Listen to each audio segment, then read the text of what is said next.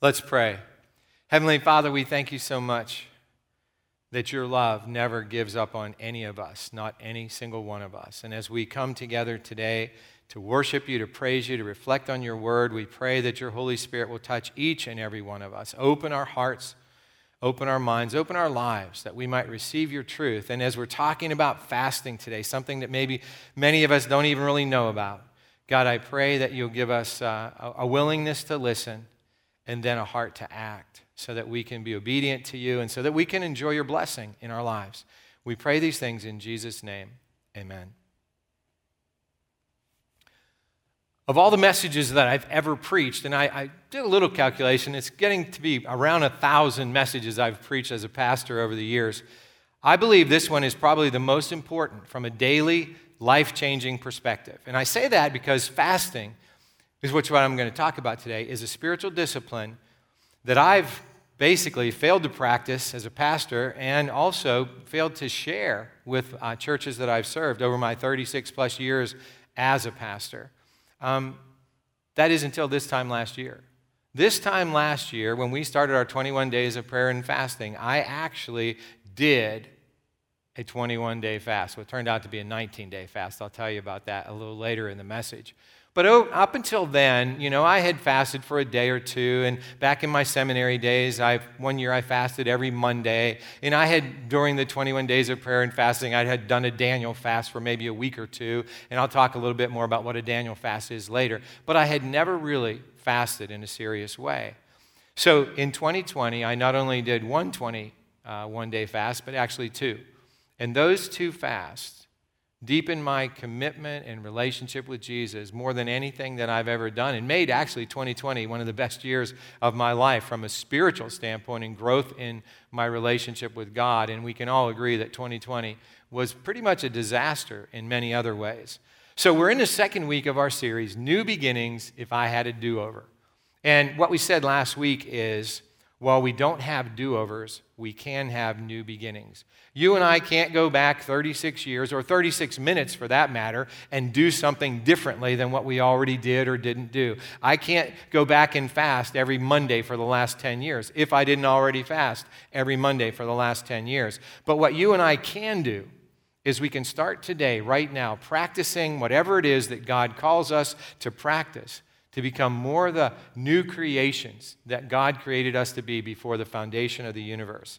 New beginnings are a way of life for Jesus' followers. Last week, I kicked off the series with this take home point New beginnings start with Jesus. Every new beginning that matters today, tomorrow, and for eternity starts with Jesus. Here at New Life, our mission is we exist to share, grow, and live the new life of Jesus Christ with the world, one person at a time. That's always been why we exist as a church family. The original mission didn't include the words share and live. We added those back on the 15th anniversary in 2016. But the intent of our mission from day one has been to give people the opportunity to experience new lives, the new lives that Jesus came to give us. The mission concludes with the phrase, one person at a time. And what that reminds us is that people change one person at a time. There might be a hundred people who accept Jesus as Savior and Lord at the same moment, but each one of those hundred people has a new relationship, a new eternity, really, with Jesus Christ at the center. I can't live a life in Jesus Christ for you or for my children or for anyone else but me. Neither can you. You can't stand in front of Jesus someday and say, Well, you know, Jesus, I didn't really live the kind of life that you expected me to live, but my nephew did. Doesn't that count for something? You know, that's not going to count for anybody except for your nephew. That's why this message is so vital. I ought to have preached it 36 years ago, but I didn't. So I apologize to any of you who might possibly have been able to hear a message if I had preached it that long ago, or 20 years ago, or two years ago. But I can't change that. I don't get a do over, neither do you. But here's the opportunity for a new beginning for all of us when it comes to fasting. So let's start with today's take home point. And for those of you who are new, the take home point is the one point I'm going to make from Scripture that we want to take home and live out in the week ahead. So here it is Fasting is a normal part of every Jesus follower's life. Let me say that again. Fasting is a normal part of every Jesus follower's life. So, if that's true, then why is it that the vast majority of American Christians never fast? And some people don't even, who are Christians in America, don't even think fasting is part of what we ought to do as Jesus followers. Well, there are a lot of answers to that question. And I'm not going to try to answer that question today, but what I am going to do is I'm going to build a biblical case for why we are called to fast as a normal part of our lives as a follower of Jesus. So if you would, please turn with me in your Bible or Bible app to Matthew chapter 6, verse 16 to 18. It's also going to be up on the screen. So, Matthew 6 is part of Jesus' Sermon on the Mount, which is his most extended uh, and um, concentrated teaching on what it means to follow him. It's found in Matthew's chapter 5, 6, and 7. But in Matthew chapter 6, Jesus spoke about three disciplines that his followers must practice giving, praying, and fasting. In addressing each of those disciplines, he said, when you give, when you pray, when you fast. He didn't say if you give or if you pray or if you fast, but when. So let's read his instructions about fasting. Jesus said, And when you fast, don't make it obvious as the hypocrites do, for they try to look miserable and disheveled so people will admire them for their fasting. I tell you the truth, that is the only reward they will ever get. But when you fast, comb your hair and wash your face. Then no one will notice that you are fasting except your Father who knows what you do in private, and your Father who sees everything will reward you. Jesus commanded his followers when they prayed, gave, and fasted not to be like the hypocrites. Well, who were the hypocrites?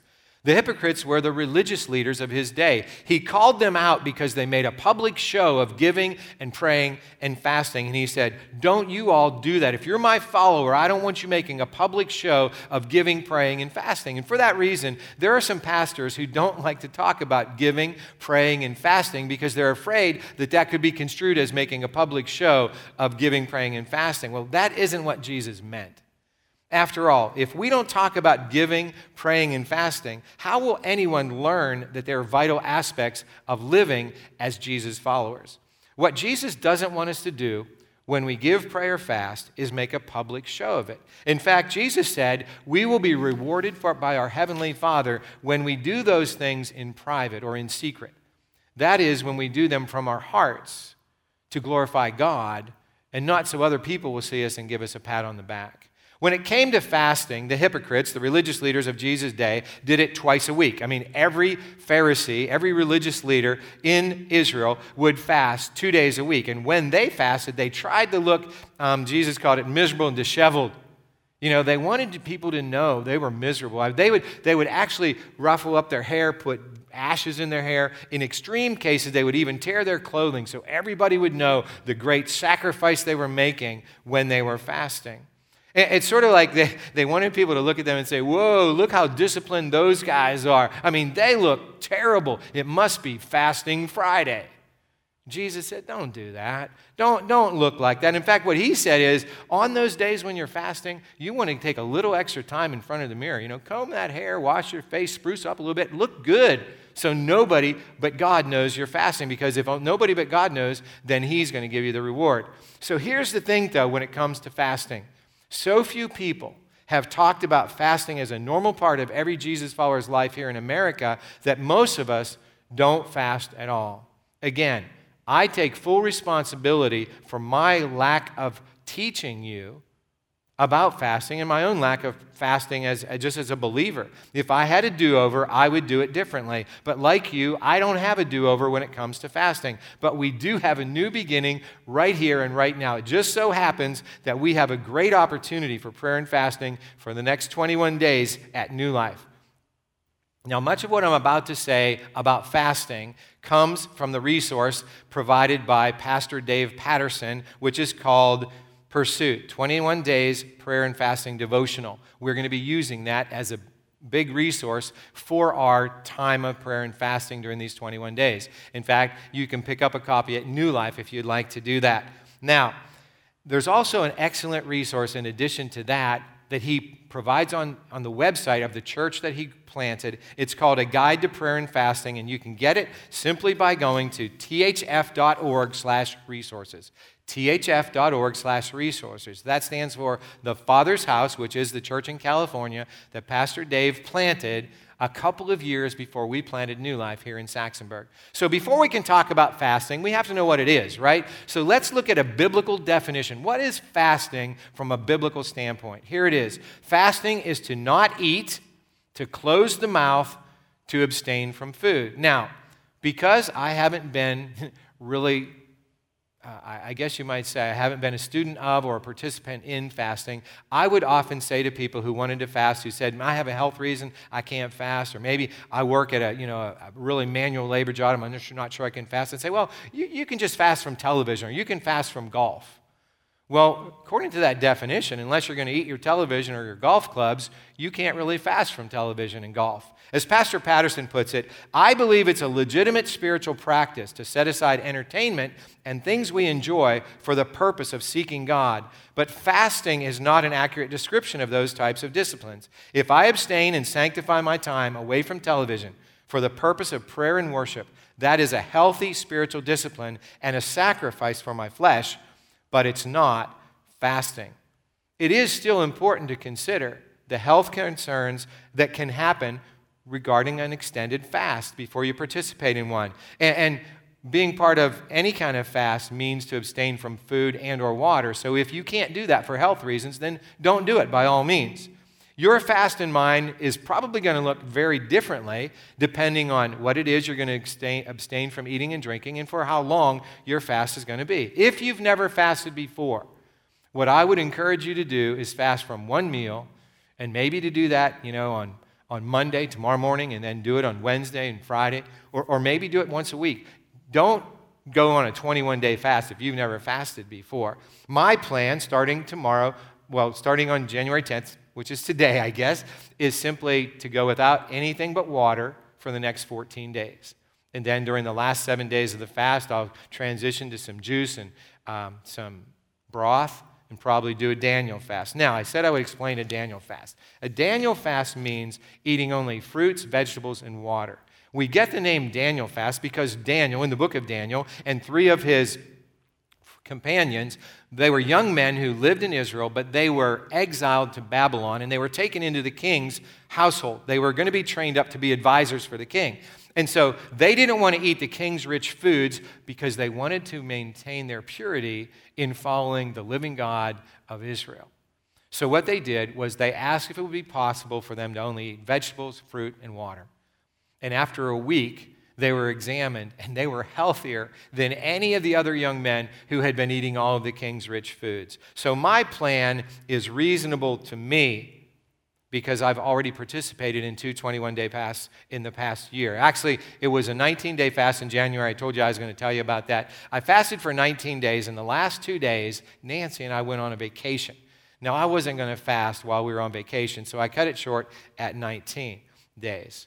I know my body can not only endure a 21 day fast, but actually my body's going to be healthier because of it. Let me explain that, and let me be clear about what, what I mean. And let, let's really develop what it is to fast and what this fast is all about. So here's where it starts Jesus called us to fast.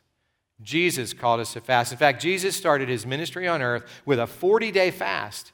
In Luke's gospel, we read, And Jesus, full of the Holy Spirit, returned from the Jordan and was led by the Spirit in the wilderness 40, for 40 days, being tempted by the devil. And he ate nothing during those days, and then when they were ended, he was hungry.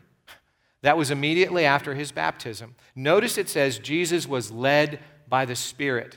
Fasting in Jesus' life and in our life must be guided by the Holy Spirit. Now, that doesn't mean that we're never going to fast until we feel led by the Holy Spirit to fast. After all, we don't have to be led by the Holy Spirit to do anything that Jesus commanded us to do. And Jesus commanded us to fast when you pray, when you give, when you fast. So we don't have to be doing that. But everything we do goes better when we do it with the Holy Spirit's guidance. I want to remind you of this. Going without food for 21 days without guidance from the Holy Spirit is just starving yourself. Going without food for 21 days without guidance from the Holy Spirit is just starving yourself. We all know the dangers of anorexia and bulimia in this culture because this culture is one that sees certain body images as better than others. Fasting is not starving yourself, and fasting is not a weight loss problem. Now, obviously, you will lose some weight if you go on a water only fast for more than a few days, but that's not the goal. On each of the 21 day fasts I did last year, I lost more than 10 pounds during the fast. Much of that weight came back after, you know, the, in the next week, after you start eating again, when you start eating normally. But I didn't start eating normally. I didn't go back to my old patterns, and I actually have continued to maintain a healthier weight. I'm about 20 pounds lighter right now than I was this time last year. So that can be a beneficial byproduct of an extended fast for many of us. But remember this. Fasting is a spiritual discipline we undertake in obedience to Jesus' command and in the power of the Holy Spirit. When we fast, the result is intended to be spiritual deepening and strengthening. Did you notice that Luke told us Jesus was hungry after he had gone without eating anything for 40 days? Well, we might go, duh. But it doesn't say that Jesus was weak after 40 days without eating. We read this, in fact, and Jesus returned in the power of the Spirit to Galilee. And a report about him went out through all the surrounding country, and he taught in their synagogues, being glorified by all. So, Jesus' fast and the temptation that he endured in the power of the Holy Spirit during it strengthened him for his ministry. My experience of the two extended fasts that I did last year was the very same thing. Let me be clear the first several days of abstaining from everything but water was not fun.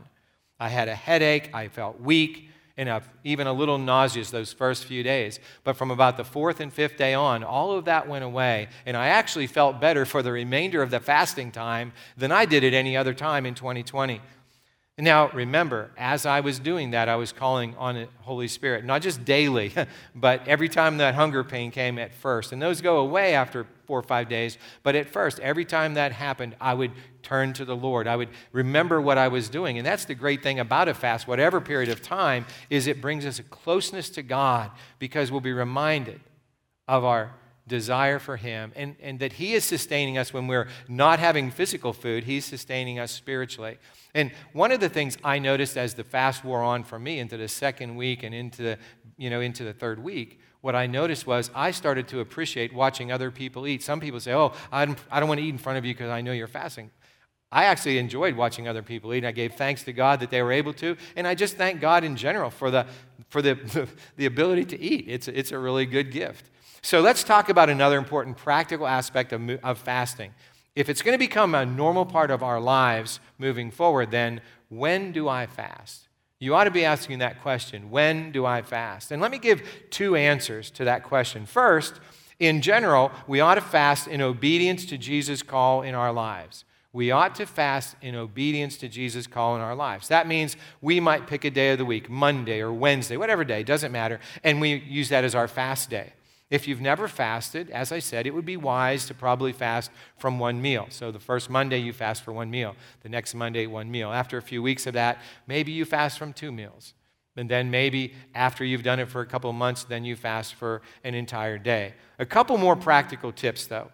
It's harder to fast for one meal than it is to do an extended fast. And here's why. When you fast from one meal, let's say you're going to miss breakfast. So you go to bed and you get up in the morning and you're hungry.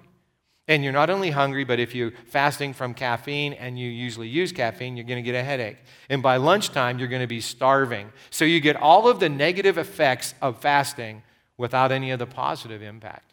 But here's the thing even in those moments when your head starts to hurt or when you're feeling a little hungry, you can know, oh, I'm doing this for God. And so you simply turn to Him and you pray. You call on the Holy Spirit to lead and guide you. I've found that when you get to the point of fasting for an entire day, it's better to, you know, eat your evening meal one day and then fast for breakfast and lunch the next day and then eat your evening meal the following day. So that's 24 hours that you haven't eaten. So some of you might be thinking, wait a minute, you're only skipping two meals, not three. Well, if that's what you're thinking, you're probably taking this fasting thing a little bit too legalistically. But if you do want to fast from three meals, even so, start in the evening with a meal, you know, fast from breakfast, lunch, and dinner. And then the next morning, you can break fast. That's what breakfast means by eating your meal the next day. So, the first kind of fasting is carried out in obedience to Jesus. The second kind of fasting is a special call to a corporate fast. a special call to a corporate fast. This pursuit, 21 days of prayer and fasting, is a perfect example. Here at New Life, we have had a special call for 21 days of prayer and fasting at the beginning of every year for the past handful of years. And not only New Life does that, but churches around the world do that. I mean, you know, Rick Warren, a pastor, uh, at Saddleback Church once said, The best time to tune your instrument is before the concert begins. He was talking about having a prayer and devotional time in the morning each day. But it, you could also apply that to the beginning of a new year, right? This is a brand new year, and so we want to tune our instrument, our hearts, to God, not only individually, but together as a church family as we move forward into 2021. So our focus has been more on prayer than on fasting in previous times. And that's my fault because I haven't known the importance of the fasting part, but I'm focusing on, you know, can't do a do over, but starting now, you can do both the prayer and the fasting time. Now, where's the precedent for a corporate fast in the Bible? There are a lot of them, but let me just mention two. Esther, who was queen. Uh, in exile, actually, but she was Jewish, and, and she needed to talk to the king because an edict had been given out that all the Jews were going to be slaughtered. And so she needed to talk to them, to the king, the king, but she knew that if she went into the king's presence uninvited, she could be executed. So she called on all the Jews in the city of Susa to pray and fast for three days. A three day fast, a corporate fast of the city before she went in. And actually, God gave her the request, and, and the Jews were saved. Another time in Second Chronicles chapter 20, the king of Israel is Jehoshaphat, and they're going to be attacked by a group of, of three different nations. And so Jehoshaphat calls on the entire nation to fast. And the next morning, God delivers the Israelites, well, actually the southern kingdom of Judah, from those three enemies. So we see that corporate fasts were called for in the scriptural times, in biblical times. Now, the beginning of the new year, as I said, is an obvious time for us to want to fast and pray and have this special season of prayer and fasting. And I, I think 2021 might be a better year than any year ever to do that, given where we've come from in 2020 and also what's already happened at the beginning of 2021. The key is to join our hearts and our lives together in calling on God to be glorified in our lives and to guide and empower us to, as we live for Him. We do have that Pursuit 21 Day of Prayer and Fasting devotional that you can use as a guide during your fasting. We also have the Zoom calls on Mondays to Friday that are going to start tomorrow morning at 6:30. And as I said, you can be part of that if you just simply email us and let us know you want to be part of that. Imagine the potential that God has to work in each of us, but also in New Life Christian Ministries in Saxonburg, Pennsylvania, and really extending out into the ends of the earth and fulfilling our mission to share, grow, and live the new life of Jesus Christ with the world, one person at a time, as we join our hearts and our minds and our bodies and lives in a time of prayer and fasting. So let me remind you just of a few more very practical aspects of having a season of prayer and fasting or even a day of prayer and fasting in your life. So when you fast, you need to ask yourself this question What will I fast? In other words, what am I not going to eat? What am I not going to drink? Are you going to just fast from solid foods? Are you going to fast from water and everything? And if you're going to do that, don't do that for more than a day or two at the most, unless God really tells you, because you need the water. Are you going to do a Daniel fast? You know, just fruits, vegetables. It's up to you. The fast is something that we're doing as a, as a body, as a family, as a church family. But what you fast, that's up to you. Secondly, how long will I fast? Now, again, it really does depend on you. I mean, you don't have to fast at all. Um, but we are called to fast. So I'm urging you, if you've never fasted before, probably be good to only fast from a meal. Maybe it would be good to only fast from certain things, you know, don't eat meat or don't eat chocolate or something. That's te- technically a fast because you're eliminating some kind of food from what you usually eat for a period of time set some time aside and ask God how He wants you to participate in the fast. So, we believe that the Holy Spirit guided Jesus in when He fasted on the earth. And so, why not turn to the Holy Spirit to ask, uh, ask Him how and when we should fast? And then, this is a third question, a practical question I would only ask here in America what if I fail? You see, Americans, we set goals, and then if we don't achieve them, we feel like failures. So, what happens if you say, I'm going to fast one meal a day every day for 21 days, and you get to the 16th day and you say, I'm going to eat lunch today, and I haven't eaten lunch for 15 days, but I'm going to do it. And so you do, and you go, Oh, I failed. But here's the thing how does God treat failures? That's a good question. He gives us another chance. Last year, when I started into the 21 days of prayer and fasting, the first one in January, I thought I was going to pray, I was going to fast with uh, just water for 10 days. I got to day seven and I said, can't do it. I'm only, I'm only going to fast for seven days on water. I'm going to start with the juice and broth today. And you know, I did feel a little like a failure. And, and then I realized something it's not a competition it's really not a competition. So I added the juice and broth and I finished out the fast and I felt closer to God during those days than any day I've, you know, really ever because as the longer you go without food and the longer that you go without that nourishment physically and the more you lean into the Holy Spirit, the stronger you feel in Him. So, as I said, I only ended up fasting 19 days that uh, first fast and, and it still impacted me throughout the whole of 2020. It's really changed the way I look at sort of everything about my life, including when I actually sit down and eat a meal. I, I think differently about food now than I ever did before. I see it as such a gift and blessing from God. So if you have questions, you still have questions about prayer and fasting, I really want to point you to two resources. I think they're the best two resources that I have ever found. The first is a guide to prayer and fasting by Pastor Dave Patterson. Again, I already said tfh.org slash resources. The picture of it's on the screen so you can see what it looks like. You go to their resource page and just download it. You don't have to print it out or anything, and that's a great one. But also, there's a book. It's called God's Chosen Fast by Arthur Wallis. Again, there's a picture of it. You can order it from Amazon.com. It was written back in 1969. Best book I've ever read on fasting. So remember, Jesus told us when we fast, don't be like the hypocrites. The key word probably is when, because not if, but when. But also another key word is hypocrites. Don't be a hypocrite. You know, it's something he called all of his followers to do to do it without much fanfare, but just do it in our everyday lives. So here's today's next step, which is going to give you a jump start on fasting in 2021. I will take part in pursuit 21 days of prayer and fasting. How you take part is entirely up to you. That's between you and God. That you take part is a new beginning that each of us gets to participate in. Don't worry about what you would do or how you would do it if you have a do over. You don't have a do over, so just do it, right? Okay, most of our messages here at New Life are geared in two directions. The first direction is to help people who have never trusted Jesus as Savior and Lord to trust Him as Savior, which means rescuer from sin and death, and Lord, which means master. And also to help those of us who have already done that to take a next step in our walk of faith in Jesus Christ. This message has been primarily directed at the second group. It really doesn't have much to say for somebody who has never yet trusted Jesus Savior and Lord. For after all, why would you pray and fast if you don't have a Lord and Savior who is there with you and His Spirit to give you the power to do this? So, if you've never trusted Jesus as Savior, as rescuer from sin and death in your life, as Lord, Master, Owner, which means He gets to tell you when you give, when you pray, when you fast.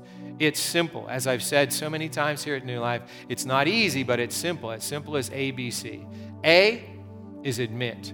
Admit that you're a sinner. Admit that you're broken. Admit that you are not the person that God created you to be. B, believe in Jesus. I mean, this man, Jesus Christ, was a man, but he's also the Son of the living God. And so when we believe into him and have him in our lives, Jesus called it being born again it makes all the difference. He truly does become our Savior and our Lord. And then C is to confess our sins to God. Not just admit them to ourselves, but confess them to God. And then confess or, or tell everybody that we know, not in an obnoxious way, but I'm under new ownership. Jesus is now Savior and Lord in my life. So, what we're going to do right now is we're going to pray. And if you would like to trust Jesus as Savior and Lord, turn your life over to Him and follow Him for the rest of your life, would you pray with me? Heavenly Father, I thank you so much for your goodness and love. And right now, I pray for anyone who's, who's watching, listening, that right now they would pray with me. Heavenly Father, I admit that I'm a sinner.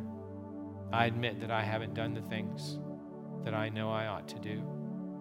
And I believe that Jesus is Savior. He has died on the cross to save me from my sins and from death. He is Lord from this point forward. He will be my Lord. I will follow Him and let Him tell me how to live my life. And Lord, I confess to you those sins that I know that I have, and you know that I have as well. And I ask you to release me from them so that I can serve you faithfully. And God, give me the strength to confess to my friends and family and coworkers and people that I go to school with, and, and anybody, that I am a different person because of you. And God, I pray for all of us today that we will be filled with your Holy Spirit, that as we embark on this 21 days of prayer and fasting, that you will be glorified in our lives. We pray, God, that whatever it is that we do in these 21 days, that we will do it as unto you. We pray this in Jesus' name. If you just committed your life to Jesus as Savior and Lord for the very first time, why not hit that um, raise your hand button and somebody will be there to talk with you or to give you the opportunity to follow up in, in, in your commitment. And we're going to send you a letter that's going to tell you how you can live into that new life in Jesus that, that you have right now. And, and everybody, I, I just want you to know that as you go out of your homes this week, or even if you stay at your home all this week, I want you to, to do that in peace. I want you to love and serve the Lord, rejoicing in the power of the Holy Spirit. Render to no one evil for evil, as we see so often, but always turn back evil with good. And now may the grace of our Lord Jesus Christ, the love of God, and the communion of the Holy Spirit be with us all, with us all this day and until we see Jesus face to face. God bless you all. Have a great week.